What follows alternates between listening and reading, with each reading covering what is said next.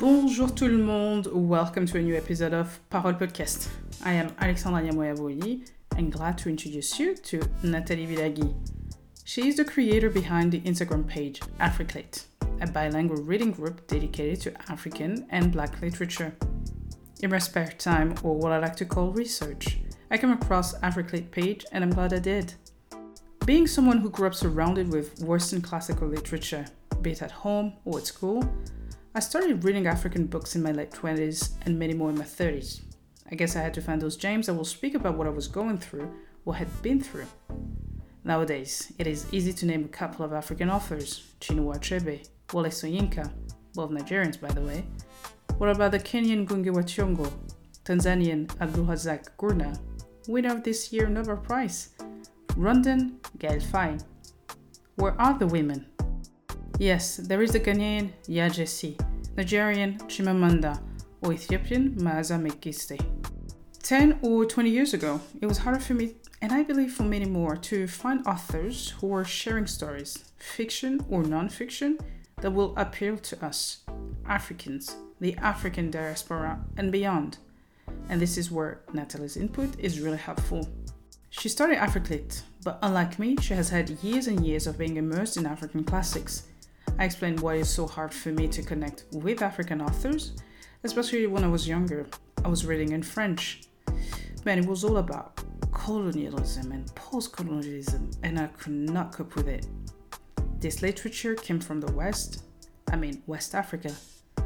Years later, I am discovering a new West Africa, a revived West Africa, a proud West Africa. We all know Shakespeare and Molière, even if you never read their classics. What do we know about African authors, classic or modern? Reading opens a new realm in our lives, and in our quest to showcase a new Africa, we need to share more about African artists. Do you know anything about Namibia, Botswana, or Eswatini? With Google on our fingertips, why not take some time off and discover a country, a region, or a city through the eyes of a local?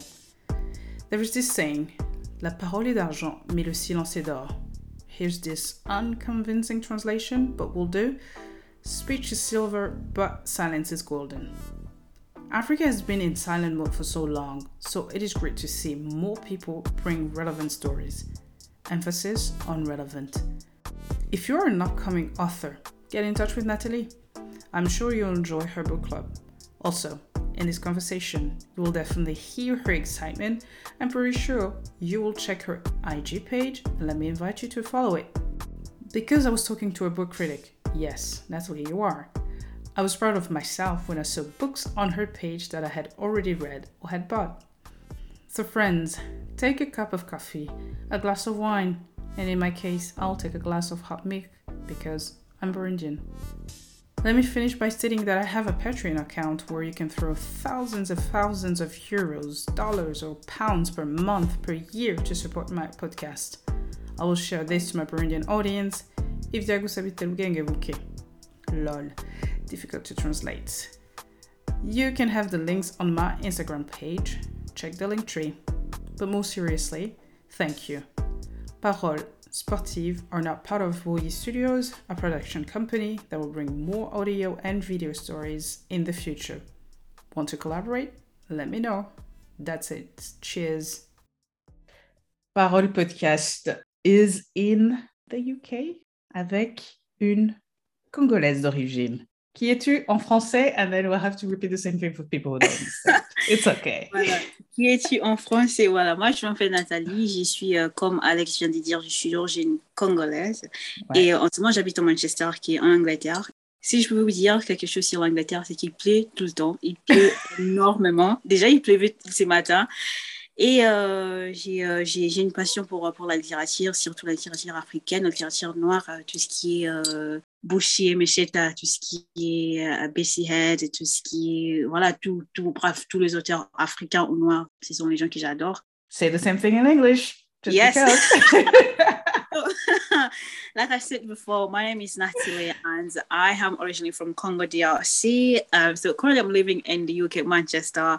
If I can tell you one thing about Manchester is that it rains all the time. Like it actually rained this morning as well. So That's that. I'm very passionate when it comes to, well, I'm really passionate about literature, whether it's African literature and Black literature. So any African authors, you know, authors like Bessie Head and Buchi Emecheta, those are the people that I really tend to look up to when it comes to writing, and I'm inspired by them, really. So that's all. The only thing that I have to say, though, is not because you live in Manchester. I have a friend who's from Manchester. You're really supporting the city. United. Yes, I mean, God bless your soul. Anyway, what happened? Oh, what happened along the way? Did you not see what happened with Liverpool, Man United? Can we not talk? Okay, we're gonna. Alex, you can't do this. I told you, if you come to Manchester, I'll take you to the city. You will be. There are tough times, you know. You'll say yes. Qu'est-ce que je dois faire? Je dois supporter Manchester City. You know, it's the best mayor équipe du monde. Voilà. I remember making those jokes where I'm like, okay, if I married someone who's really for like Chelsea, Arsenal, I can't, you know, it's okay-ish. Liverpool, yeah. It's okay-ish, but City and Chelsea, I'm like, this is bad. What you have against City? Well, Chelsea, I understand. Chelsea, they're quite good. You know, City, I think you meant to not live. To me, it's Liverpool and Arsenal. Arsenal, I just like to make fun of them because it's the easy, you know. Yeah, it's okay. Yeah. But even if I had like all the money in the world, I'm not sure if I would be buying Chelsea, to be honest. I'm like, no, I'll pass. I'll buy Tottenham. It's okay. Oh. Any other, Newcastle, Bob. You just have to have some money coming from, you know, the Middle East to do so. Africa is African. Newcastle, that's definitely that. About that, Congo, because we're from Africa. Where are you from, Congo? Because Congo is huge, people assume that everybody's from you know, Kinshasa, and they're like, no, different cities. I'm in Congo, we're from Bukavu, so Bukavu is right in the east of Congo, so we're like border with Rwanda, and literally my village, my you know, where my parents, because I've never been there, I'm going to go there very soon. It's called Kalehe. Kalehe is like, literally, my dad told me, he was like, you know, if you swim down the Lake Kivu, you swim 10-15 minutes, you literally reach Rwanda. That's how close Kalehe is. So, but yeah, we're from Bukavu City, which is in South Kivu. It's just a really beautiful place. Good people, good vibe, good food, happy people, very welcoming. Yeah, I lived in Kinshasa as well. Kinshasa, we say, is the capital city. It's beautiful, it's vibrant. I mean, it's huge. You literally meet people from different parts of the world, and music, they love music, dancing, and la psychologie, you know, the food is just, Kinshasa is just where inspiration honestly the inspiration is. I love where I'm from, I love representing, I love being Congolese, I love being African, you know, I love it. That's all I can say. Yeah. It's easy for me to make all those jokes of the world in the world, because I have Congolese friends and I've been to Belgium, and every time I go to Matongé, I'm like, oh, welcome to Congo. I don't need to trouble there. Yes, Matongé is like it's Congo outside Congo. Literally, it's crazy. But the thing I like about Matongé is is that you just don't have Congolese community. I mean, Congolese community is so huge, yet they're not Congolese. There's also other African, you know, from Matongé, and it's that thing. It's the togetherness. It's like we have this one neighborhood, which is, we can say, ours in a sense. You know, it's for us. You'll find different type of food you want there, clothing, and that's true. Barbershop, you know, like whether it's Ivorian and Congolese or Ugandan or Burundian, is literally there. I think it's great. I mean, I don't know if many of them will be listening to this version, but sometimes when tensions in East Africa are happening, there are tensions among East Africans in Matongé, but it's another story for another time. But we love the food, though. Every time I'm back in Belgium, I'm like, Galerie Louise, going to eat some of the foods there, and then walking around, I'm like, Congolese, Koffi Olomidé, and food. Old school. I really don't know. I think the only guy that I know of is Diamond Kickshoes. And I'm like, I think I know only one song, because he was just singing with Koffi. And I was like, Koffi is back. Yeah. Oh, Dam and Platinum. Yeah, it's Tanzanian. Yeah. Ah, it's the that girl. I thought it was. Yeah. Oh, okay. I mean, yeah, that song is dope though. I was like, see, yeah, the song is good. The song is good. I miss home on this one. But Congo, it's funny. It's so huge. Nobody really understands what's going on. And the funny thing that I'm realizing more and more is that there is this huge diaspora, obviously, be it in, you know, in Europe, in the US and everything, mm-hmm. they're doing really, really well. You know what I mean? It's like, because we have this image of obviously sapologie, and you're like, that's it. You know, either it's problems with mines and sapologie, and you're like, no, there are people really who are changing the world in their fields. Mukwege, just you know, for those who are really following Mukwege, but it's you know, how do you feel about that? How do you feel about having this heritage of, you know, not being understood, knowing that you guys are feeding the world somehow? It's the stereotype, right? I used to, when I was younger, when we first moved to the UK, there was this like huge, obviously because growing up in Belgium is different when you come from Belgium to the UK, right? In Belgium, you see a lot of like, I was still proud. I was still proud to be Congolese. I was still proud to be, you know, African. And I would probably be like, yes, you're Congolese. Mm. That. Because it's, you know, that it was just like, you had a pride. You see people that work from your country, they'll speak Lingala, they speak whatever language you're speaking as well, like, that's cool. So when you came to the UK, they have their own stereotype. UK is a beautiful place to live, by the way. It's just, you know, big up to the UK, because I don't want people to feel like, I love the UK. So we had different stereotype here, you know, there's like, oh, Congolese people is, they bleach their skin and the women are very colorful, you know, like the hair. And then it's like, it's always warm. They rape the women. So you hear all these different stereotypes. In a sense, I feel like I had to justify. I had to like come harder every single day. I said, like, me back on, sir. You know, this is not all we do.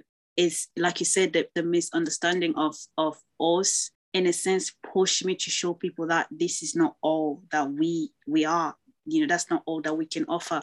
Yes, we have resources. And yes, you know, the more resources that we have, It's almost like a calamity. We have it so much, but at the same time, we're being killed for it, and it's literally not our fault. And if we, you know, I think this is just off the topic. Like, I remember ages ago, like, there was like, we had different protests. I literally heard one of the aunties saying, like, God, can you just like get rid of all the resources, the natural resources in Congo, so we can have peace? And that really touched me. I was like, oh my God, this is a lot. So when people only see us in that one lens of war, of like raping women, of like abuses, and, you know, all they know is music, is dancing, is lasap. And, you know, it's like, you know, I have to do something. Or like my friends and myself, or people that I know are Congolese, have to do something. And I think it's not just the young Congolese mind, it's actually young African minds. They're changing that narrative. We're changing the narrative of like, us Africans, we're not what you think we are. We are this, we are this, we are this, we are this. Without kind of like saying, because at the end of the day, la sapologie is part of us. Music is that culture, is part of us. So I'm not going to say, no, we don't do that. No, we do that. Oh, no, you do. Yeah, we do that, but it's not just all. Yeah. It's like, there is more to us than just what you think we are. And we're doing it. I think we have so many Congolese youngsters here, back home, back in Congo, in the West, or just in anywhere around the world, doing something for themselves to show the world that there's more to us than just what you think. And a lot of them are actually going back home. I know friends that started different type of business, whether it's to do with fashion line, whether it's to do with food, whether it's to do with education, whether it's, I know a friend who started her own, it's not a charity, but in a sense like a charity, where she just help pay school fees and send kids to school. And in this year she sent 25 kids to school, which was like the target. And when you see that and you're like, okay, this is the kind of narrative that we're changing. We are more than just la sap, la musique, la danse. There's more to us. And people should really, I think the only way you can learn or you can know about a specific people or country is to learn from the people from that country, not from the media, not from the books, especially if the books are written by someone from that country. it can't reflect who we are. You can't read a book written by Congolese people, written for Congolese people, but like from someone who's non-Congolese, it's just not going to make sense, because that person as well, they're learning, like yourself, they're learning who we are. So I always encourage people, if you're going to do it by book, just to make sure you're reading a book that is written from in that kind of sense. But, to answer shortly, that was a really short answer, but no, it's true. No, it's true. We have to educate people. Like, the only thing is I have to add is, if you want to learn more about Africans through podcasts, you have to listen to Parole. Parole. But honestly, I think it's funny, because yesterday I thought of you. It's thinking about this interview. I went in the city, I was downtown, just walking around. And then at some point I went to the librairie, so the bookshop. I went there, I was looking for, books and blah, blah, blah. And I laugh because it's not funny, but at some point I came across Tintin, the whole collection. And I know. And Tintin, I mean, it's Hergé, and we had the whole thing, like the whole collection back home. And my dad, he's part of that generation that knew about, colonialism and everything. And I remember when he will bring some of the books, sometimes he'll be like, Tintin, Congo. Yes. Can I ask a question about why it's funny, or it's supposed to be funny, or, and then you just stay there, be like, it's beyond my understanding. And then you read, j'ai oublié, what's happening in Asia, same thing, stereotypes and crazy things.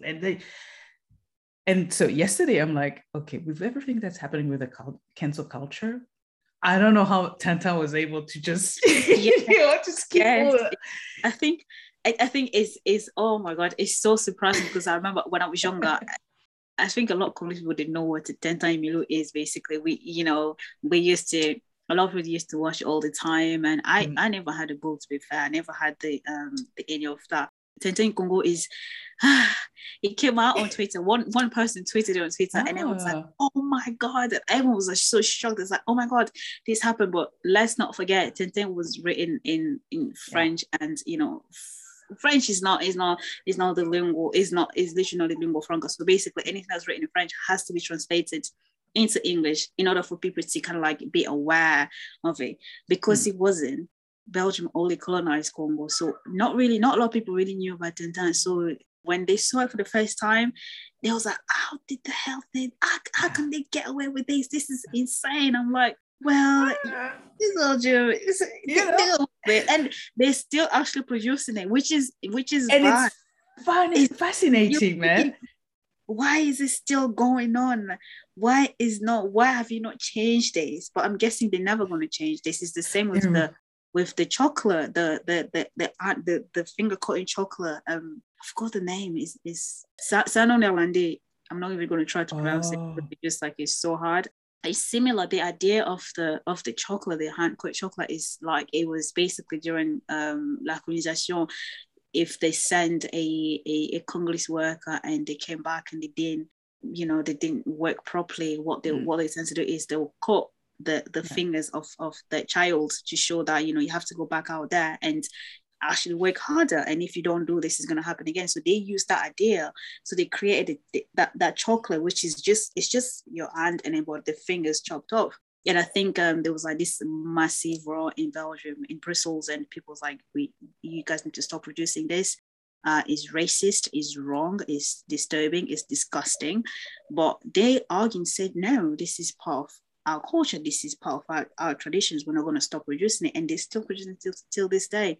So I think it's the same. I think they use the same argument for Tintin as well, Tintin Congo, because they're still producing it. It's insane, it's crazy. That just make you really question, does cancel culture exist? But that's like another story as well, because it's not that I'm calling for Tintin to be it's fascinating, because I remember even as a youngster, you will be reading the cliches and how Black people are being portrayed.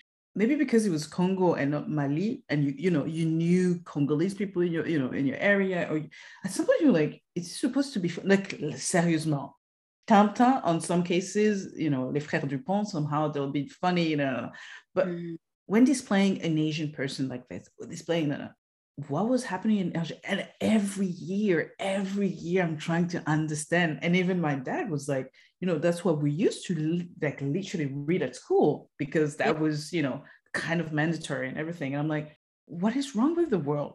I'd rather read a Harry Potter, like not even joking. For believers who are listening to me, it's okay. You know, one is worse than the other. I don't know.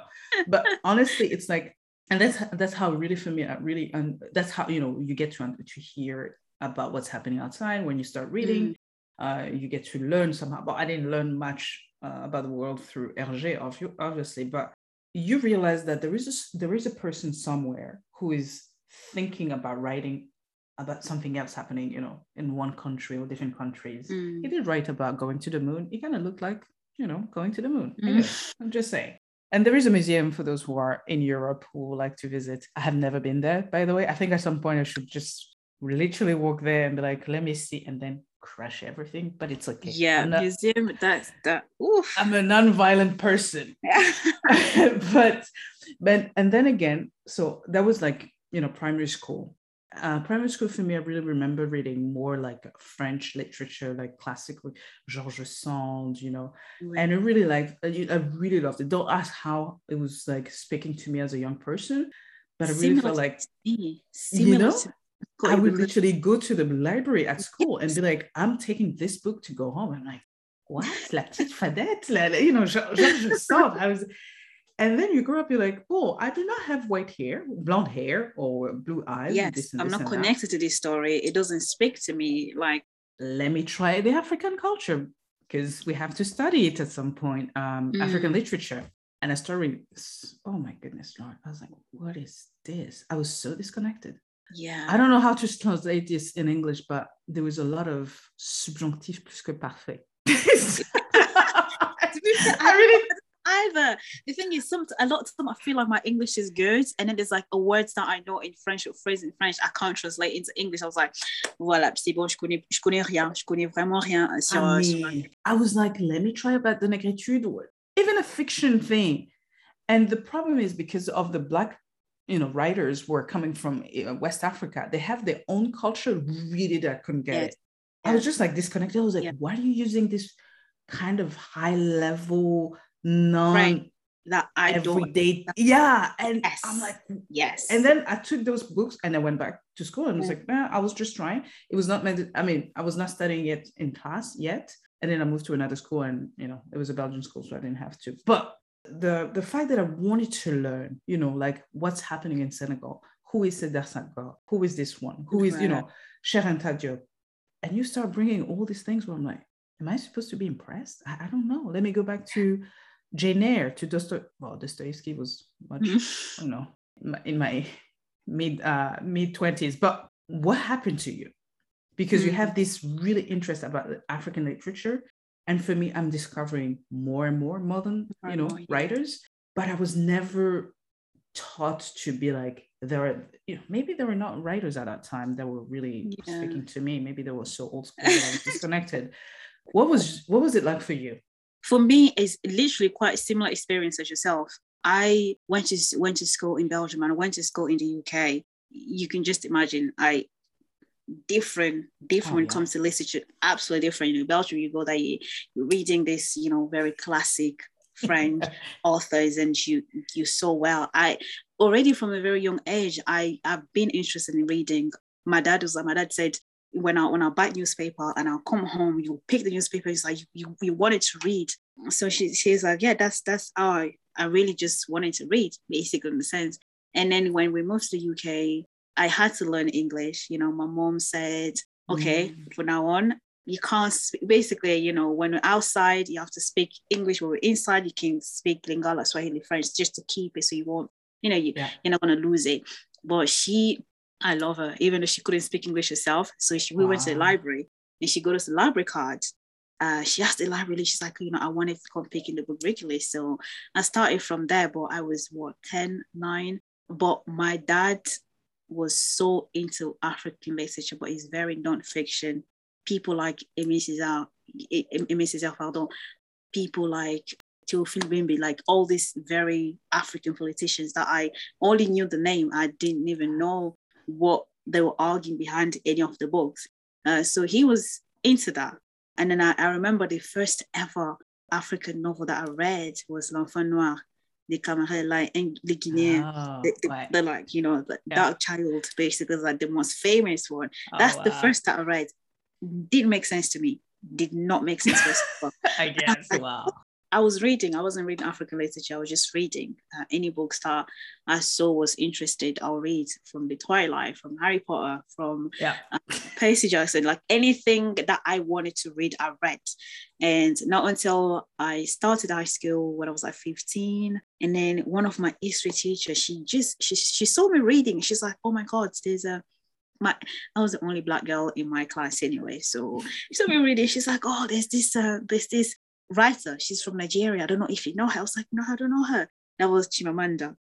And she's like, oh, there's a book that I'm currently reading of her. I'm gonna give it to you once I finish reading it. I was like, okay. I didn't even wait for it to give it to me. I just went up and more this book right now. So it was Half of Yellow Sun. So my mom ordered it for me, and that was the first book that I read of her, of like an African, you know, woman writing. Because I used to read a book that were mainly written by African male authors, and it was all very political. You know, it wasn't like, oh, this is a story of da-da-da. No, it's just like very political, like this is what I think and this is wrong. Mm-hmm. Yes, I started reading that book and I was so impressed. My 15-year-old self, I read that book in 3 days. I was literally sleeping and reading that book. Come on. So impressed, and I start asking my dad. I was like, "Did you know this happened in Nigeria?" My dad's like, "Yeah, it happened." And she was like, "How come you never told me?"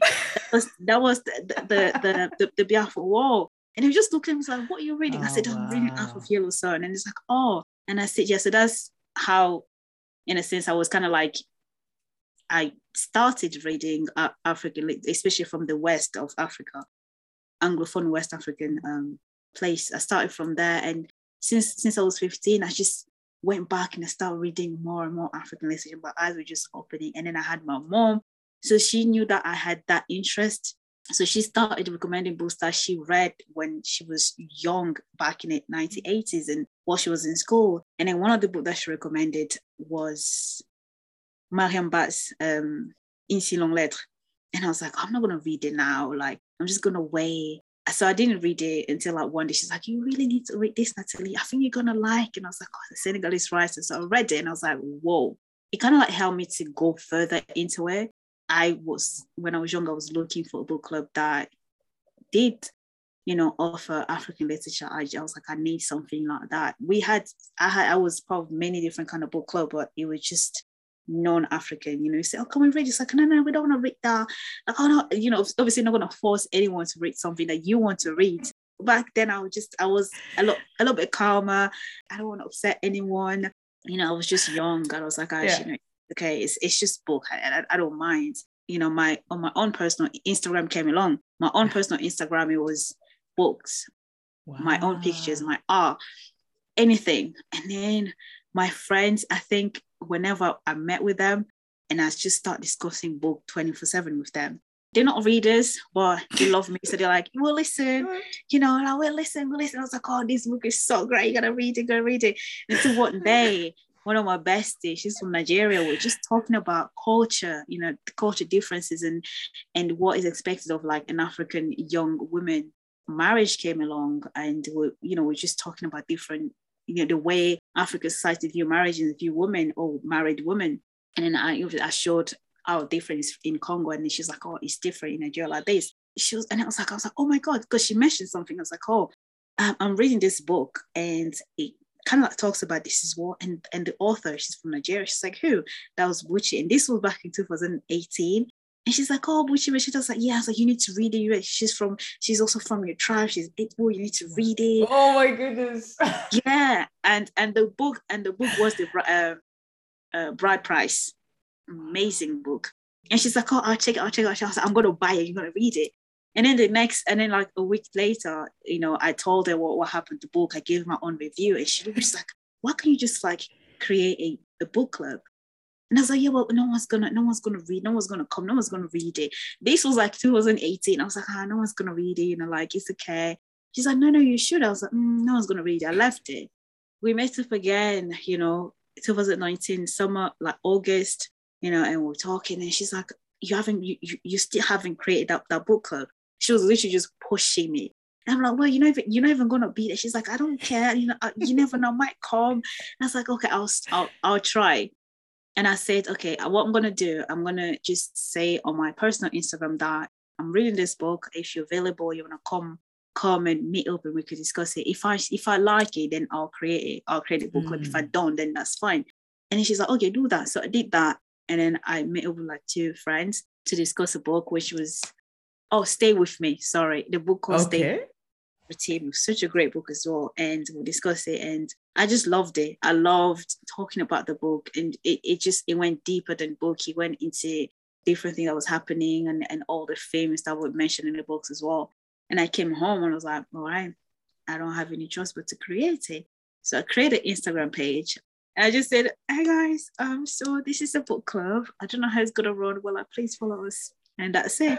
So my friend, they started sharing. It's like, you need to post. We can't share something that's nothing in there. So I started posting and then we just went from there. But AfricLit is really, I don't want to sound a cliche, but it's definitely a love letter to my 15-year-old self who wanted a book club with stories that reflected her culture or reflected her people, in a sense that I wasn't getting it from anywhere. I said that there's gotta be someone out there who probably like the same position as myself and just want to learn more about African literature, Black literature, and want to see if, you know, we do have writers that are writing about us, writing for us. Their stories need to be heard. And I was like, I'm going to create it, and even if there's only one person who's going to come, it's okay, as long as Absolutely. You know, I'm talking to one person. That's literally how AfricLit came to life, and we are here today with Alex. It's crazy, man. It's crazy. Yeah, that was my little journey into creating AfricLit. Yeah, it's funny because I think, if I'm not mistaken, the real like adult book that I read, I was 13. So let me try it. The book that I started reading and finishing, I started Vladimir Nabokov, Lolita. I'm like, I keep hearing all this, you know, I need to read the classics. You know what I mean? Like when it's not mandatory at school, like Stendhal or, you know, like, let me try this. So for those who've tried to read the book or who finished it, I need to pray for you, because voila, I couldn't go past page 20. And for those who don't know the story, it's about pedophilia, basically. There's no other way. Mess is a mess. Lolita's and honestly, I'm like, attends, am I? You know what I mean? You're young, so you're like, huh? My brain. Oh, yes. I'd rather read a Julien Sorel. You know what I mean? Like, yeah. What is this? Yeah. And I'm trying to push, and at some point, I go to my mom, I think, and I'm like, what the heck is this? She said, I told you, believers and non-believers, when they're right, there is a difference. And it shook me, you know. I was like, oh, so it's not because the adults, so the media in this case, or, you know, the intellectuals are saying this book is great, that I have to, you know, that I have to agree. I will need to read about myself and be like, I like it or I don't like it. I do the same thing with movies. There's some movies that by Godard, where I'm like, I have no idea, and I don't like this. Yeah, you definitely. Give me, you know, it's not because. And then the first really book that I read and really enjoyed, and I really was so excited about it, was Amélie Nothomb. Yes, I fell in love with this chick big time. Hygiène de l'assassin. I think, like you, I finished the book like in 3 or 4 days, and I was like, going around, because I remember she read the book when she was 26. Like when I read the fourth cover, I could see, Amélie Nothomb is a new, you know, writer, da, da, da, da. She's 26. And I remember doing, she's, you know, double my age or something like that. And I was like, I see, you know, maybe a future me. By reading her book, and it's not an, I mean, it was, the story is kind of creepy, but good creepy. And then since then, I've been reading books. And I was like, Father, you need to buy all these books. So you do. You only need like one book to set you up. Oh my goodness. One good book to set you up. For, like, and even my dad was like, I mean, girl, I think you're obsessed. You know what I mean? I think there's, but the thing is, because I was so, and I have one of my sisters named Emily, and she's, you know, the youngest. And I remember just being like, oh, Emily, you need to read this. And she, I don't know, she was like 16 or 15. So she, I'm not going to read like sometimes. I mean, I'm going to pay you. Like the book. I'll pay you, you know, but I'm pretty sure at some point you'll be like, oh, Alex, you're right. So it was the first time I was trying to bribe. That was exactly what my parents, my dad used to tell us. It's like, read this book. If you don't like it, I'll take you to the restaurant, whatever. This read is. But Ni Dev Ni Dadan was a huge, you know, she loved it. And I realized, oh, okay, this is great. I have, you know, my authors and then I come to France. France, there's this great thing about culture. You go to the libraries, you have everything. Like, man, it's not like I didn't have like a library at home, but you know, we understand. Yeah. And I start growing and reading really like those classics, as I said, you know, Oliver Twist. I never really managed to finish it because it's so sad. So I never liked Oliver Twist. It's sad, man. I can't. I mean, studying in the UK, there's books. There are books that you must read, and I had to read it because it's part of the curriculum. And but Oliver was like, oh God, really? It is so sad that at some point I was like, I'm gonna watch a movie. It's okay, and even a movie, I will stop the same place. I'm like, I can't, like, but you know. But then again, you realize like because this writing is really touching me. I hope that other nationalities, you know, will do the same. Dostoevsky's for me, I mean, I'm not Russian, but I feel like I'm connected to the Russian literature in some ways. And then at some point I was like, no, but there must be something happening in Africa. And I don't want to say like Mandela biography is not great, but I'm like, come on, I need fiction, nonfiction, I want, you know. And obviously you go through, you Google things, Chimamanda, you have to read it. Americana, I read it, I'm like, where was I? Why? I was so angry with life. Why is this not? No, this is super mandatory for any African diaspora. Step by step, obviously cliches in the media, you know. And then now you get to see, you know, writers winning the Prix Nobel, for example. For you who was always on this journey with the Africans, like you follow, maybe you know more about the African continent more than, you know, the average person because of your writing. Your reading. So. I mean, I see myself as like a still learning kind of process, you know, especially when it comes to African literature, like especially that, because every single year you get new authors emerging and it's so exciting. I have two of my friends now, sick friends, because we kind of met in like literature kind of world, and one of them is from Cameroon. It's called Astrid Aimé, and he just published his first novel called Les Repères, and it's a beautiful story, you know, of fatherhood and relationship between father and son, and like, you know, born in Cameroon but then raised in France, and then went back to Cameroon in 2018 as an adult. You know, you're going back as an adult, your eyes you have different kind of like, there's so much you want, you've seen a lot, what's going on, you're going back, you're an adult, you're not a child, you're a completely different person. So you're using your adult eyes to see what is different and what could be changed, and then he used that to write his first novel. And then I have one of my friend who she writes, you know, she's so talented. I keep telling her, like, you're talented, she just needs to go there. So that's what I'm trying to say, is that I might say, oh, I know, but I don't really know, because there's so many of them. A lot that we don't even know yet. They're writing, that's true. They're coming and they're writing and they showing these new stories, because back, you know, I'll say the 1980s and 60s and even 1990s, the stories that all of our authors tend to cover has to link back to la colonisation, period colonial, you know, how the country was then and how it differs now. But now is this coming at it from this era, like the 2000s. That's the most exciting part as well. For me, AfricLit, or just reading in general, African literature, just Black literature, it allows you to know these different countries in a level that you wouldn't be able to know from school. But for instance, one of the book that I'm personally reading is Act of Defense, which is from a Zimbabwean writer. That has to do with Mugabe's and political, you know, era and Zimbabwe. Zimbabwe is a country that I'm not very too familiar with. I don't know much about Zimbabwe. So if I pick this book and I'm reading it, even though there's a lot of interest inside, there's also a lot of political aspects into that book, which real event that took place. That to me is I'm learning. You know, I can go back and say, oh, I know what happened in Zimbabwe at this period because I read this book, and it's like, oh, this book. There's like, there's a book that talk about it. It's not school book. It's kind of like interesting. That's, you know, that's how you tend to get people to know more about the history of like their country right now. That's that, which I think is great. But the more you read, obviously, the more knowledge. I think at this point, maybe because I'm producing African Tech Roundup and I've been talking and checking so many LinkedIn from Nigeria.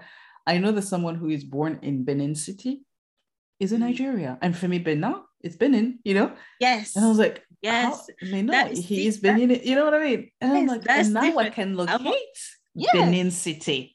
Benin City, yeah. Yeah, I used to think like that as well. I was like, oh, I'm from Benin City. I was like, oh, don't say Benin. No, she's probably not. I'm like, okay, right, Bobbin. So it's those kind of things. Like I said, we feel like we know, but we actually don't know. We really don't. We don't know at all. Yoruba, so. Igbo, you're like, for me, you're all Nigerians, man. Yeah. Do I care? You know what I mean? It's like, no. For me, but you know, it's that. It's very crazy. Different. It's very different. One of my close friends, he's from Calabar. He's Nigerian, from Calabar. So I always laugh. I was like, oh, you know, because I read somewhere Calabar people. It's like, oh, it's not. I don't think it's true. I don't want any Calabar people to follow me. But they used to tell us like, oh, they eat dogs. So I always used to tell us like, oh, you guys. And it was just like, Natalie, we don't eat dogs. I was like, no. So whenever I see something like that on the internet, because like, you know, you have those kind of like back and forth between different tribes, yeah, you know, absolutely, media, which is quite funny. It's just a laugh. It's like a banter, just laughing. And I was like, telling you, this your people. It's like, that's not us, we don't do this. But yeah, it's amazing. But it's funny because I remember, oh my goodness, okay, I really, this has to be one of the greatest jokes because I don't take it this personally. So I'm meeting a friend of a friend at a time, and so I'm like, I'm Alex from Burundi. I was like, oh, you guys eat grass. I have to say this in French. Oh, mais vous mangez que de l'herbe, hein? Et qu'est-ce que ça veut dire? Ah non. I'm like, okay, d'accord. Not like, you know, it's like, oh, so how are you doing? How are you coping with Leo? No, it was just like the first, I'm like, and I was like, oh, you guys are so, and then he was like, compliqué, arrogant. Yeah. I'm like, oh, it's a compliment. And drink a lot of milk. I was like, how does this guy know about this? You have to hang out with like Burundians in order to know this. And then I meet an Ethiopian along the way, like in Lyon. Same thing, maybe because it was a good friend of mine who was into drinking, you know, I'm not acknowledging anything. He was above 18, but he was like, oh, you're Burundi, oh man, you must know how to drink, you know, like, yes, I was like, because Lord, people see East African, like, it's so weird because people see East African is like, you guys just like, you know, don't drink with an East African person because they can take alcohol. You will not be able to walk once you drink with them. And you just like, okay, I might try. And once you try, they actually prove you right. You're like, damn, okay, so they're all right. So I can't really drink with you people because you're gonna drink me. So yeah, I know that stereotype. I know that. I can't even say it's a cliche. I'm like, nah, they're right. But in order to kind of change, you know, all these cliches, you need to be like, so what have you, like, I was in Addis Ababa last year, and I remember, man, I almost got angry. I remember having this conversation with someone who is Ethiopian, with everything, you know, historical, political tensions that happened before. And I was like, oh, it's a Burundi. And then he's giving me, you know, tribes and clans. I'm like, oh, he knows, you know, he knows a little bit. And then we go along, and then we talk, and everybody, obviously, it's like, oh, Rwanda, Burundi. I'm like, you know, it's not exactly the same. It's actually not the same, but I just say for the sake of argument, it's similar, you know. And he goes, and then at some point, he's giving me all these affirmations as if he was in Burundi at the time of, you know, what was happening.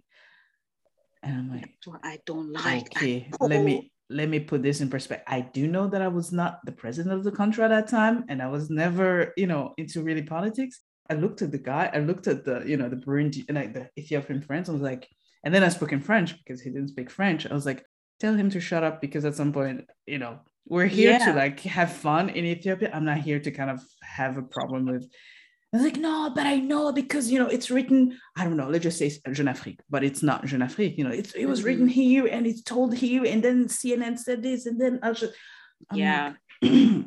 okay. And then because I knew as well, some of the things were happening in Ethiopia, I was like, oh, so you know what, let's just say it was this and this and this and this in Ethiopia. He was like, how dare you? And then he got angry. I was like, you're like, this is what should this is why whenever there's anything happening in Africa, in whatever, regardless of the country, I don't really try to listen to what the news outlet are saying, because I feel like it's so misleading.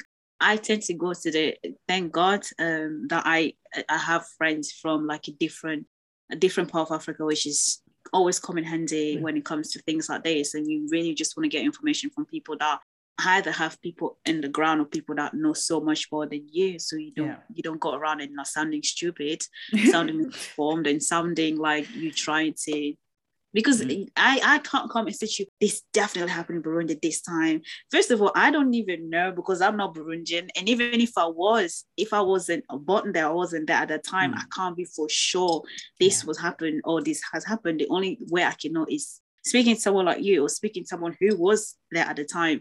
So that's why I really honestly always tend to be very, very informed. If not by the news outlet, because I just think like these, they, not offense, but a lot of them tend to speak really rubbish. They tend to pick out information from pretty much social media and then run with it as well, without even, verifying whether what they said is true or not. I just like to go back to my friends and go back to people that are there at the moment and say, what's happening? Can you just fill me up? And it's like, this is happening. And then I was like, oh, okay. I say. Exactly. I think that's our own ignorance when it comes to, that's one of the things that I really don't like when it comes to like us, in a sense. I also don't blame them, because I feel like if you tell someone that you're African, they just want you to know everything from the get-go. Like I don't feel like the world give us the space to say, I don't know, let me go check and come back. Because once you say you don't know, they're just gonna look at you like, oh yeah, you're stupid, and how could you not know? You know what I mean? So it's like, honestly, there's this word in the dictionary that's called humility. If you don't know, say you don't know. You know what I mean? Like, it's, for me, it's, I like to tease people and say, like, it's like asking me things that are happening in Finland. You know what I mean? Like, I really don't know. Yeah. Do I even care? Yeah. So, if it is not financial related, or I don't know, something that really is not touching my world, I really don't care. I'm thinking about Santa because it's December. You know what I mean? Or going into, before, like someone from Burma, and just be like, you know what? Your country is crap. I'm like, what? So basically that's what he was, saying. Yeah. Like, oh, you guys are really killing. And I'm like, oh, okay. And yeah, and this, and you feel like you have to be so defensive. Like, I need to defend my people. It's like, no, don't say that. You don't know. Honestly, I couldn't even defend, because I was like, where do I even start? Because at this point, when we say, where's this, the beginning of, let me educate you, you know what I mean? Let me give you the whole history. I was like, no. And then at some point he was so lost. He was like, no, but whatever. How old were you when it was all happening? I was like, like literally I was 5 until I left the country. So it's not like 6-month thing, And then it was like, so you were 5. What do you know? What do you know about what was happening? I said, until I was 19. I was like, what do you want to say? Like, take some books. Take some books and, and Google things as well. Don't stay on Twitter. And it was so sad, because he is African. You know what I mean? If it's coming from someone who is like from Alabama, I'm like, you know what? I'm so used to that. It's okay. It's okay. Yeah. Right. Be ignorant. Yeah. But like, if you're African and you're like, it's like, please don't say things like that to me, because voila.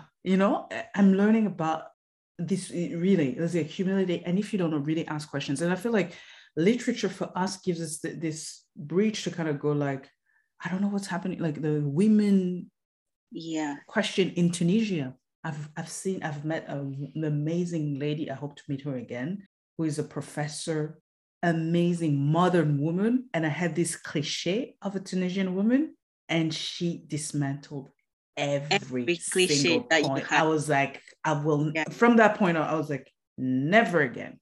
You can tell me anything you want in Alabama. I'm pretty sure not everybody in Alabama is crazy. You know what I mean? Not everybody in San Francisco is Democrat. I'm pretty sure there's like a Republican somewhere. And I feel like us, when you say we might sound dumb, I'm like, no. Plus for you, Congo, people know Congo. You know what I mean? Burundi, what are you going to say? See, they don't even know. People know the idea of Congo is not. Is they know this? Oh, this is I tell people like, oh, this is when I start university. I think I went out with my friends, and then because we were all from different parts of Africa, it was great. I was like, this is so good. And then we met some other people there, and they were asking us, like, so where you guys from? And we all named where we were from. And then when it came to me, I was like, oh, I'm Congo, because I was like, yeah, I'm Congolese. This person says, oh, you can wind your waist, and dancing and winding waist. And I was like, okay, there's more. Is if I told the person I can't dance, like what they're gonna do? Like, are you a fake Congolese because you can't dance?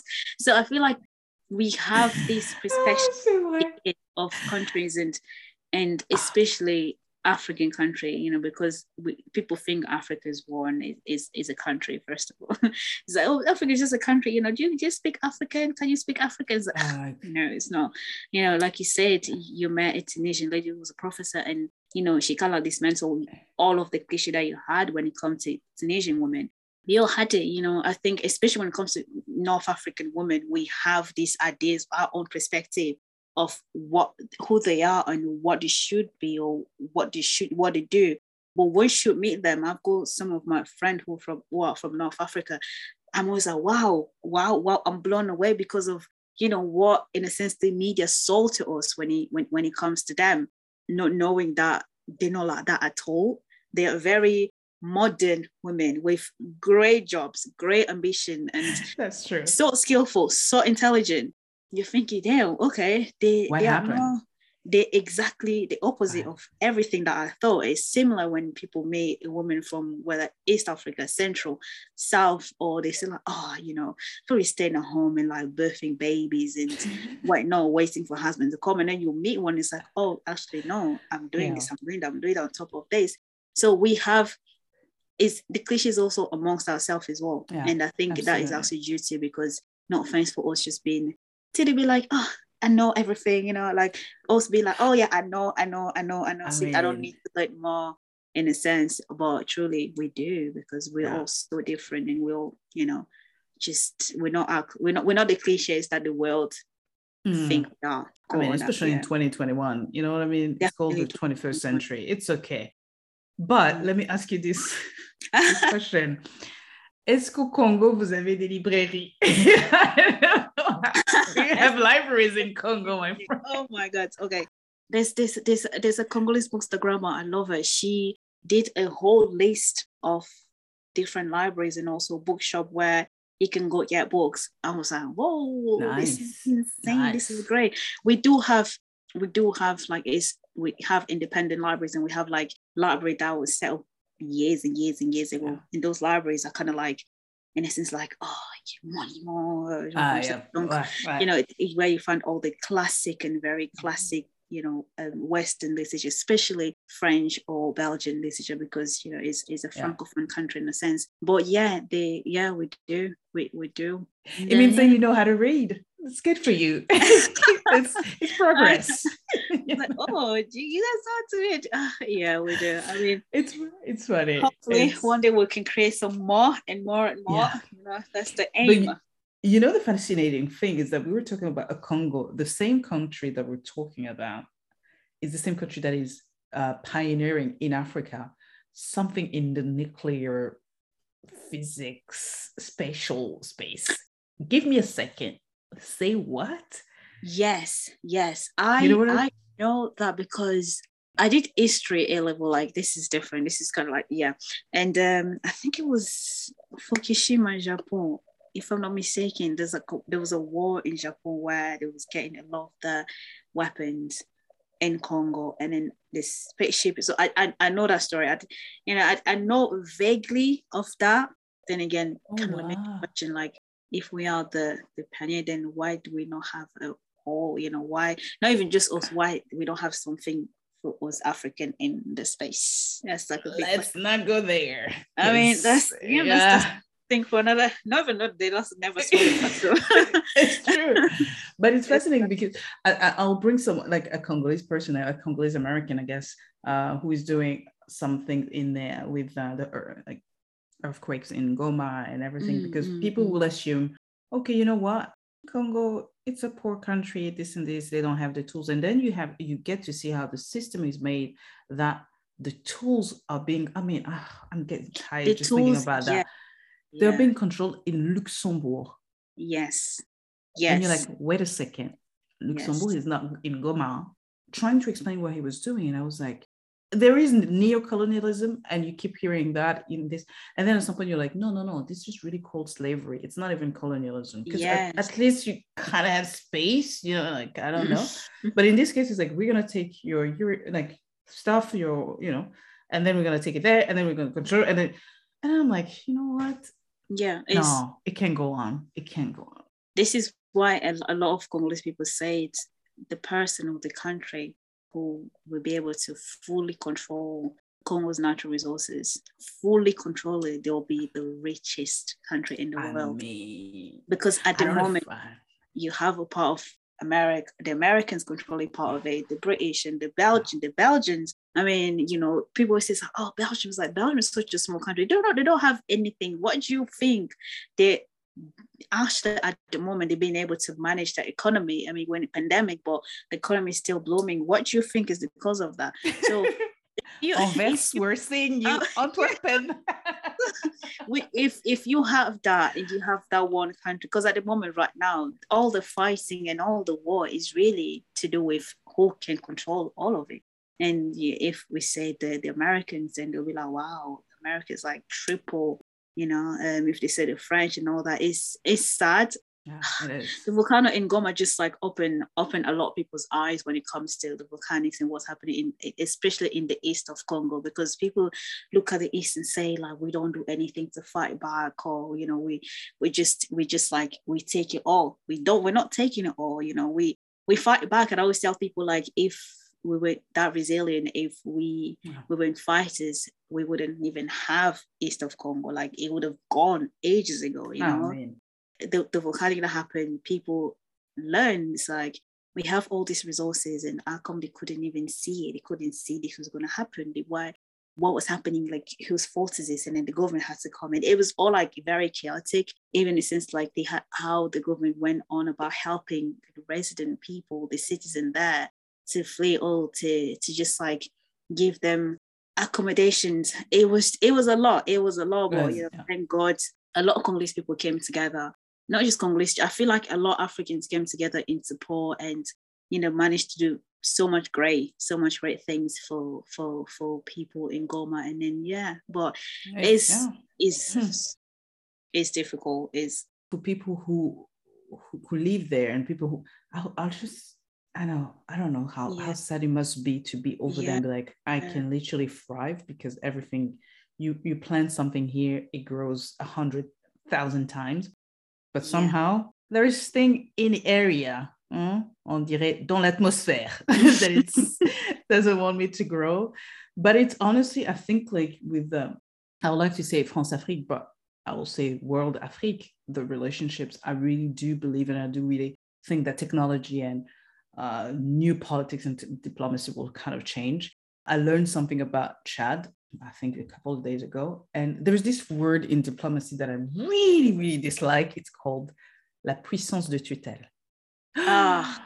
Voilà. And I don't know, I don't even want to try to explain that, because it has that meaning in French. It's like basically when France doesn't want Chad to do something, it's like, baby, sit down, don't, it's it's but insulting. Like, you can't handle yourself yet, so we're gonna help you, we're gonna babysit you until you're strong enough to start to learn how to. No, we don't want you to be strong enough. That's the thing. We're gonna not to grow. Babysit you, also stopping you from growing in a sense. We want you to stay on the same level like forever, like that.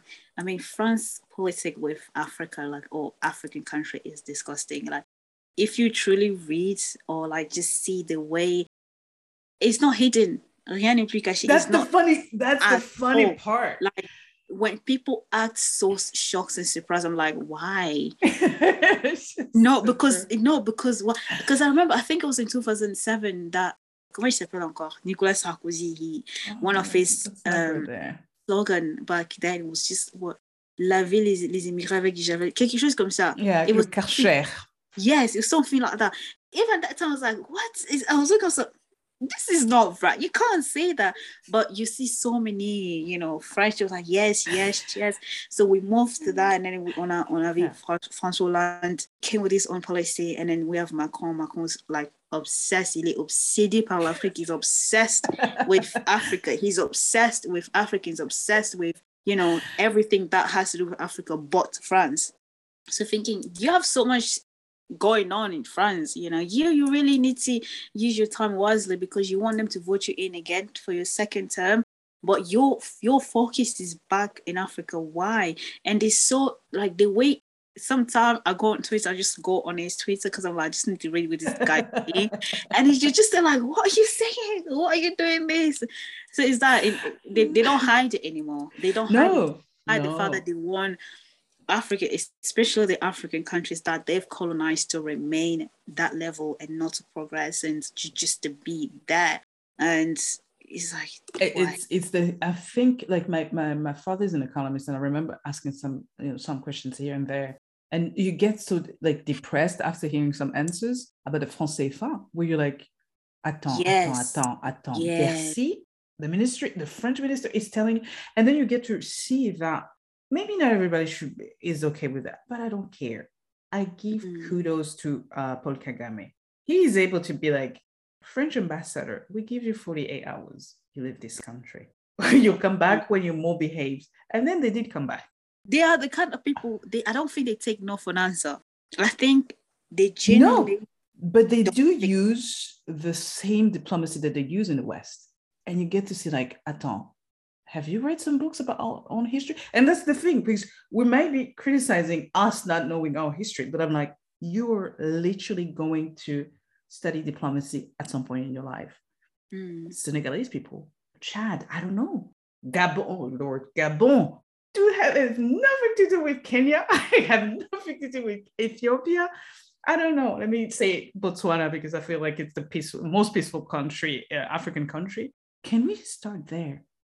Can we start starting reading books about diplomacy, how you talk to people? Because you get to see most of the French ambassadors in Africa, and you're like, good for Macron, he's changing some of the PR in.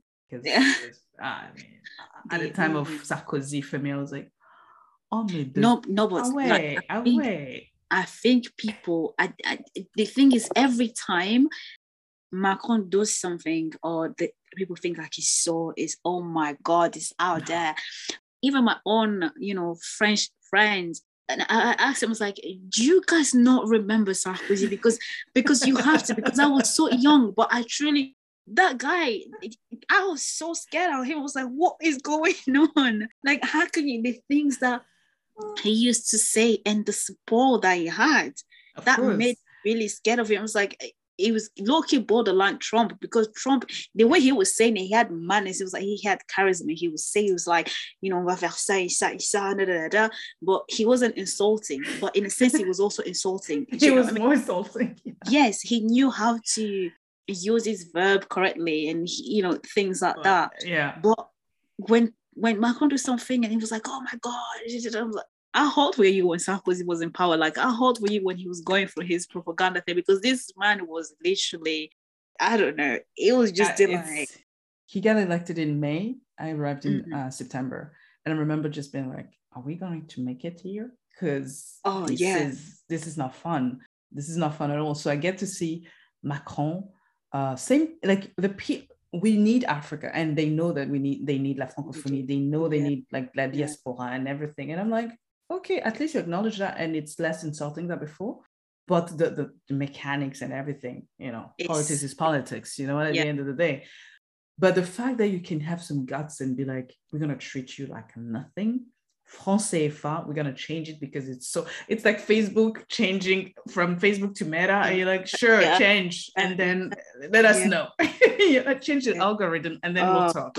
But you get to see how it's funny, because all these things that I know, obviously it's maybe TV that kind of sheds some light on some things, but really getting into details, it's reading.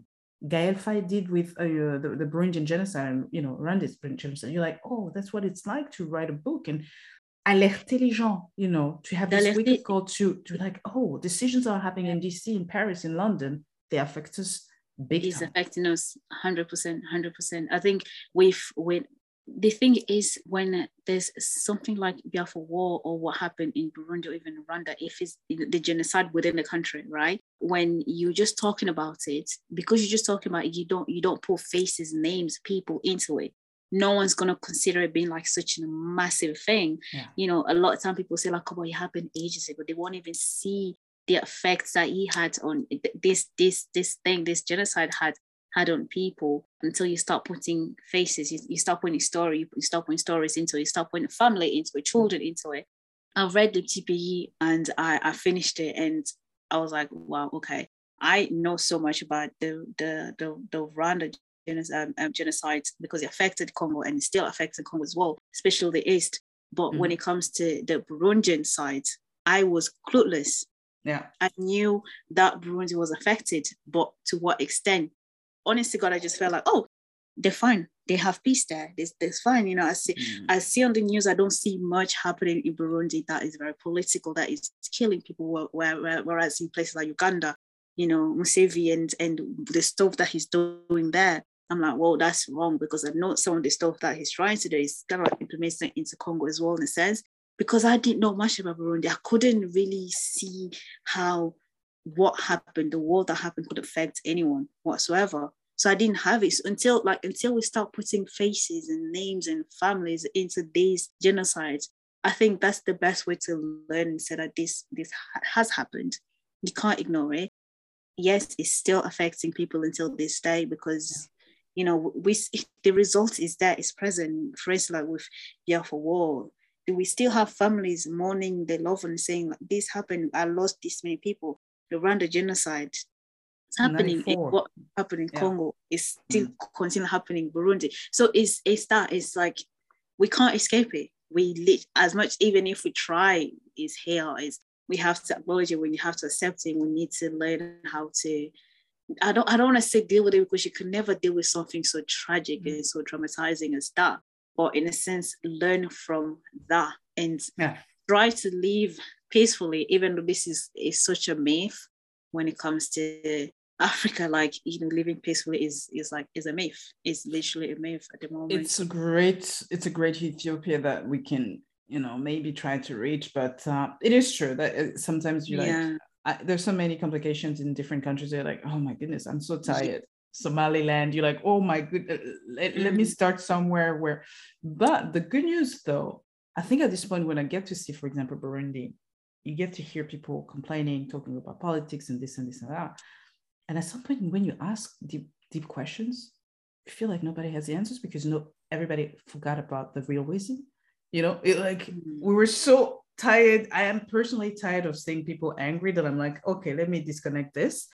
But I remember I think there are two books really from Congolese girls, Nyamulenge. Yeah, I think I know one book that I've seen. I haven't actually had a chance to read it. Same thing. I think one is really from like Congolese American. Yeah. And the other is American, she's Congolese Canadian, if I'm not mistaken. And I'm like, see, even those stories are coming up, because we think we know the story of Banyamulenge. I can sit down and be like, so from my understanding, this and this and this and that. For the person who's in Kinshasa, I'll have to say, when I go do my hair, my goodness, I do amazing hair because it's done by Congolese people. But having conversations with them, I'm like, no, man, I don't want to talk about politics today. No, yeah. Let me, because he gets angry, not me. I'm just sitting there, I'm like, you. I'm not gonna say Tutsis, but like, you guys did it. I'm like, did you see me there? You know what I mean? Mm-hmm. But the good thing is that people can complain, oh, that was not the right story. That was this, not, you know. And just seeing those two girls, because I feel like they're young, really young girls. I'm like, there is hope, because more and more will be able to think, I'm 33. Mm. You didn't live their lives. You know, I never lived in a refugee camp. I don't know what it's like. Mm. So tell me your story. Maybe some people will be okay. Some people will not be okay. You may read the double replies. You may not. It's okay. Get your story out there. If you start doing so, maybe our perception of the other, will change in a sense. Yeah, it is a long. It is a long way. There's a lot of learning and unlearning to do when it comes to the way I see it. Even now, when you're reading things that has to do with genocides in any of the African, you have to be so mindful. Reading and writing is very, very mindful. If I'm reading something that is so personal as like genocide or that someone has gone through, I've never went through that. I can't really give my opinion on it. You know, it's almost like it's impossible for me to say, I like this book because it was like this. I can never, I've never been able to sit and not just that, just to give an opinion when it comes to a memoir, like a biography, because it's like, that's someone else's life. How do you review someone's life? You haven't lived it. You know, it's impossible. Before I let you go, I will need you to give me a couple of books that we need to read.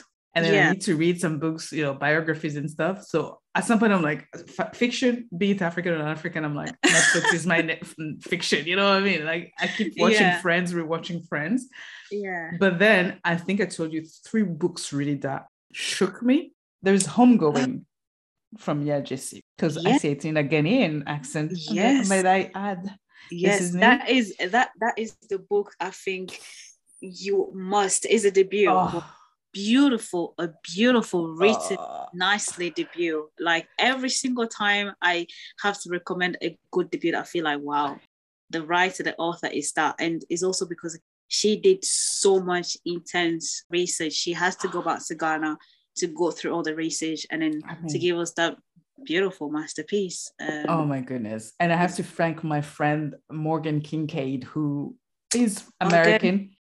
She's like, yeah, you should read it. I was like, well, okay, if I have to. And then I read it. I was like, my brain, my heart, my spirit. This is amazing. I know. It shows you like just how slavery just messed up so many things.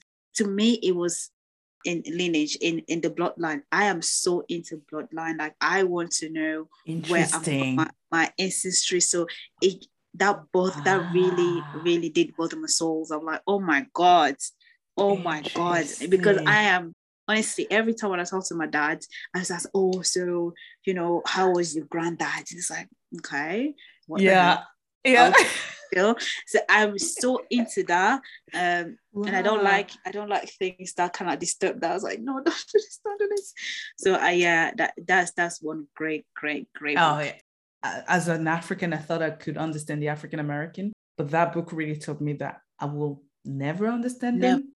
It makes you feel wow. And it's so sad, because as much as now, you know, when African American, they're going back on this, like, I'm going back to Ghana, I feel supposed to be like, oh, you know, okay, come back, but I still was still. So now I understand, and I'm like, oh my God, like, it's even if you go back, you're not fully 100% Ghanaian. You could be 10% Ghanaian, 5% Senegalese, and the rest. So you're not truly going back to the unknown. Basically, you're a child. You are literally a child of Africa, the entire continent.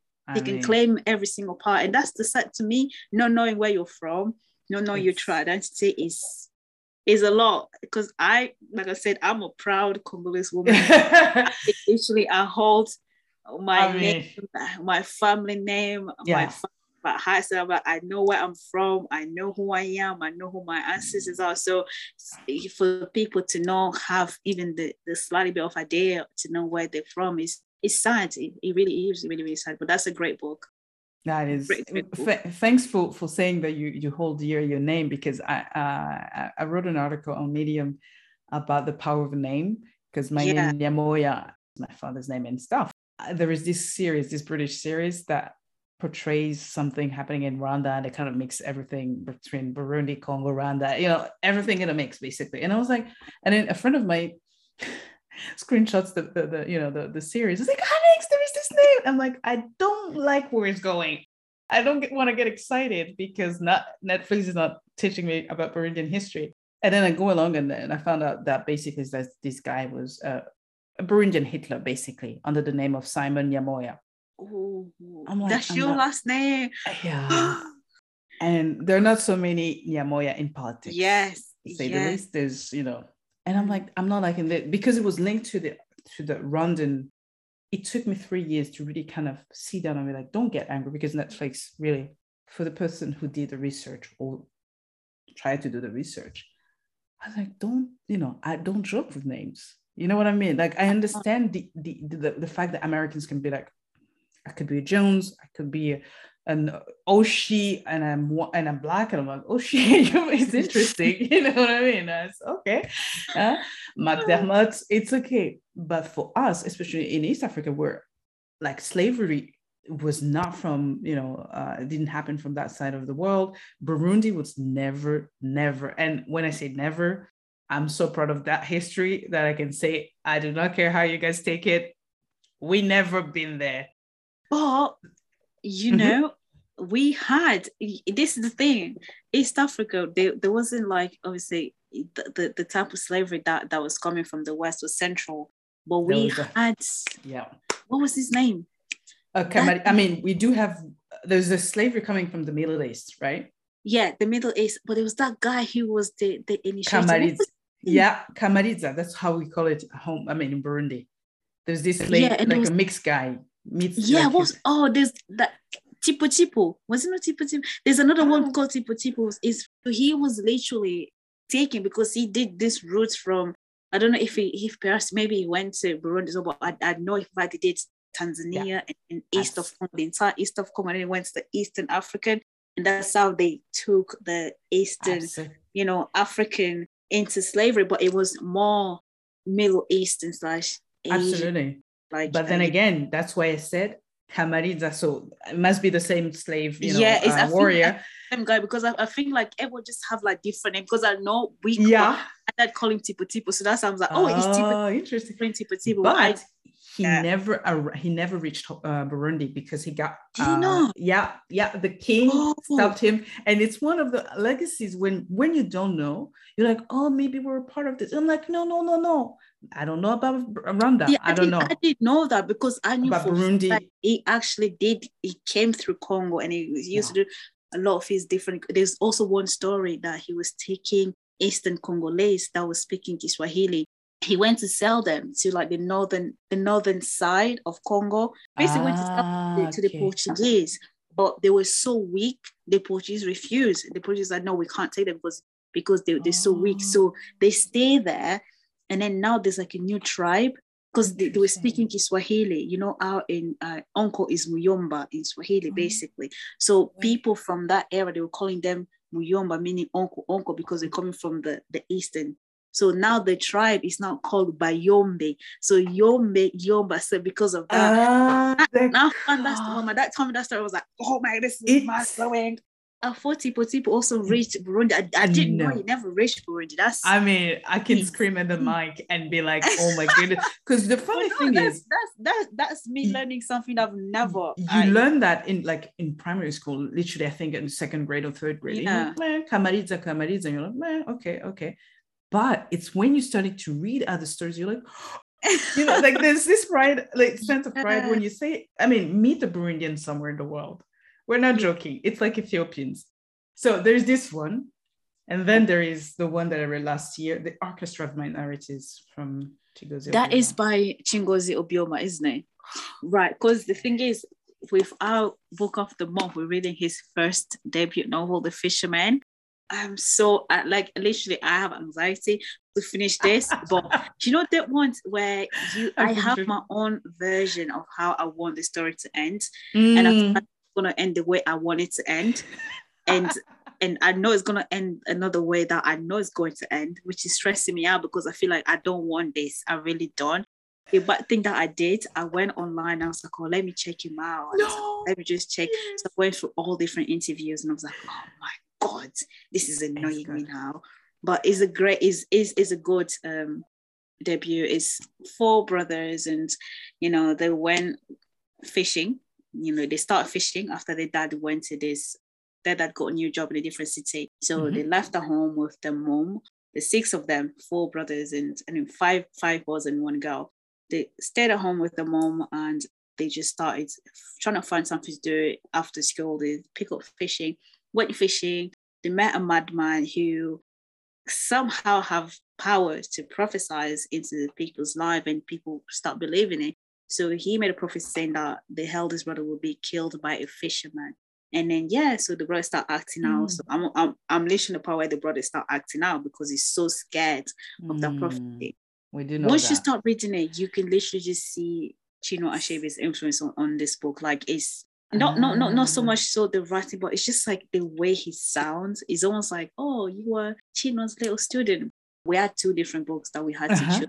So I did a poll. I was like, they were all both from Nigerian authors anyway. The other book was about a love story between a widow, a heavily widow, Muslim widow in her 50s. But yeah, there was that as well. But this is all really what it's just. It's good that you mentioned orchestral minority because it's not yet. I hope he'll come soon on Parole. We're blessing you, Chigozie, because you need to be here. But the thing that I forgot to tell you, to tell the listeners, is that you have books in French and English. Yes. So AfricLit is bilingual. You know, les livres en français et en anglais. Donc du coup, voilà. The Fisherman, c'est la traduction française, c'est les pêcheurs. Right. So what happened is at the end of each month, so it's going to be November, dans novembre, il y aura, j'ai prévu des rencontres, les 21, ce sera pour les anglophones et les 22 pour les francophones. OK. Et c'est même chose, même thème, même question. Ah, super. Just give everyone like the idea to come along and just chat about books. Well. That's one thing that my focus is as much as I want to provide books, I want it to be a bilingual book club. Virtual bilingual. Nice. I mean, if you're francophone, come in. There's books for you. If you're anglophone, come in. There's book for you. And we always tend to pick a book from each different part of the continent. Mm. Okay. So the next book for me is Americana. People should buy it, but we need your advice. We need to discover things. We need, you know what I mean? You need to tell us, guys, November is coming. Read this. November's coming. So November is in a bookstagram community, we call it a non-fiction November. So because it's November non-fiction, so is like, you know, any books that is not fiction, it's memoir, biography, something that you think is quite intriguing, you want to read it. I don't know if there's an English version of it, but there's a French version. Dans les coulisses, I've got it wrong. The title is Ballade en Saxo dans les coulisses de ma vie. That's basically the title. Okay. It's big. It's going to take quite a while. If there's some book that I could easily recommend, which is just kind of like in different part of Africa, I'll start in Congo Brazzaville. We have one author who's kind of like quite known. It's called Ale Mambaku. It's got like a bunch of different kind of books that he has, but one that I think is quite popular that a lot of people tend to read a lot. It's called the French version is Moses, Black Moses story. It's just basically about a little boy who's orphaned and living inside this orphanage. Different kind of events happen, and it just goes from there. It's quite popular. It's quite easy to read. The translation is really good as well. It's decent. Is it easier for you to kind of enjoy, like, for example, Petit Pays, written in French, right? I will not try to read it like Small Country. No. Which one do you feel like you're connected to, like the reader's mindset when he's writing in a language, in English first? The weird thing is, right, this is so weird because it actually depends, because sometimes I feel like a lot, especially when it comes to French, books written originally in French and been translated into English, I think it's a lot easier to translate something from English to French. Yes. I don't know why. I think it's easy because it makes so much sense. if it's French to English, there's so much that get lost into translation. Yeah. Where you get phrases does not make sense at all. Wait, what was the book? Yaa Gyasi's Homegoing. The French one was just Home. The French version, to me, I was like, there's so much missing. I was like, oh, this doesn't make sense. Like, you shouldn't be translating it like this. So that's why I read it only in English. And I feel that way. This is just the part I was like, yeah. Why? But when it comes to that, when a book is written in French, I just tend to read it in French. But then if it's in English, I wouldn't mind read an English book in French, because I know the translation always makes sense. Because I feel like English languages, as much as there's so many words, it's easy to translate into French. But French, you have like so many meaning for just one thing. So one little tiny word that you think might not make a difference will change the entire meaning of the entire paragraph, not even phrase, the entire paragraphs. And you're like, oh my God. Yeah.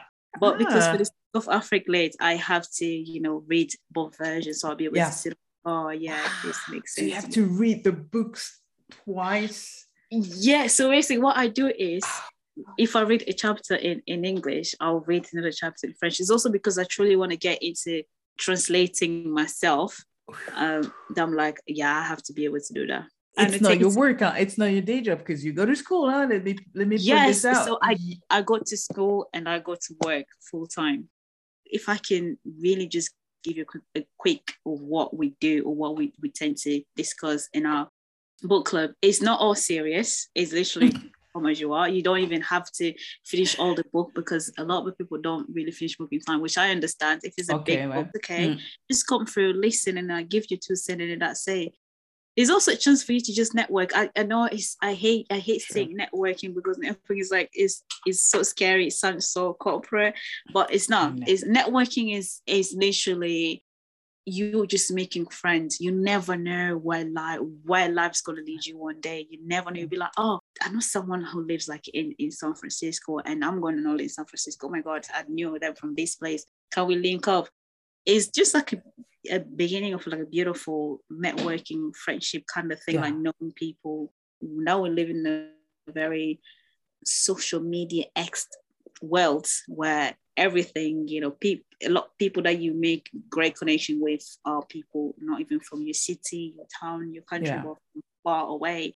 It's that also a way to just know people outside your own little world, in a sense. Get to see how other people actually think. It's good to read a book by yourself and be like, oh, this is my opinion, and that's truly it. That's not going to change. Once you hear another person give an opinion on the same thing that you read, but completely different, that it's just going to make you start thinking differently, thinking outside the box, thinking, wow, okay, I didn't think of it like this, but this actually makes sense better than what I thought it did. So if you're someone like that, then come through. I like to think I'm very friendly, approachable. As long as you cook, once I'm in Manchester, as long as you cook Congolese, I'm like, you're friendly. It's all good. I have already invited, as I said to Alice, if you come to the UK, that whether it's in Scotland, Wales, just tell me. I'll be like, listen, don't say that. Come to Manchester right now, and I'll make you pundu, because I know you like pundu. And then I'll take you to City Stadium. That's my heart stopped with pundu, and then the rest. And then the rest. Yeah, that's that. I'm gonna get you to come to our winning night, which is Man City, because that's the only way. Because at the moment, United is not really doing. Is Alex Ferguson repping City? I don't think so. Voilà. Did you not see his face last game? He was appalled. It was so hurt. It's like 5-0. You know what? I put it on the 2021. A year has been weird. It's okay. Blame 2021 for sure. It's okay. It's the stock market is like this. Football is like that. And I'm like, okay, I'll give you that, but don't do that again. And we need to be back in Champions League. Like for another 100 years. I'm not taking the UEFA. Oh Lord. But hey, for those who don't follow sports, listen to Sportive. I'm just saying. That's what we do. But honestly, Nathalie, merci beaucoup. C'est un plaisir de parler avec quelqu'un qui aime les bouquins, mais quelqu'un qui n'a pas envie de montrer qu'elle en sait beaucoup alors qu'elle en sait beaucoup. Oh wow. Qui ne se la pète pas. Ah non, c'est rafraîchissant, because Voilà.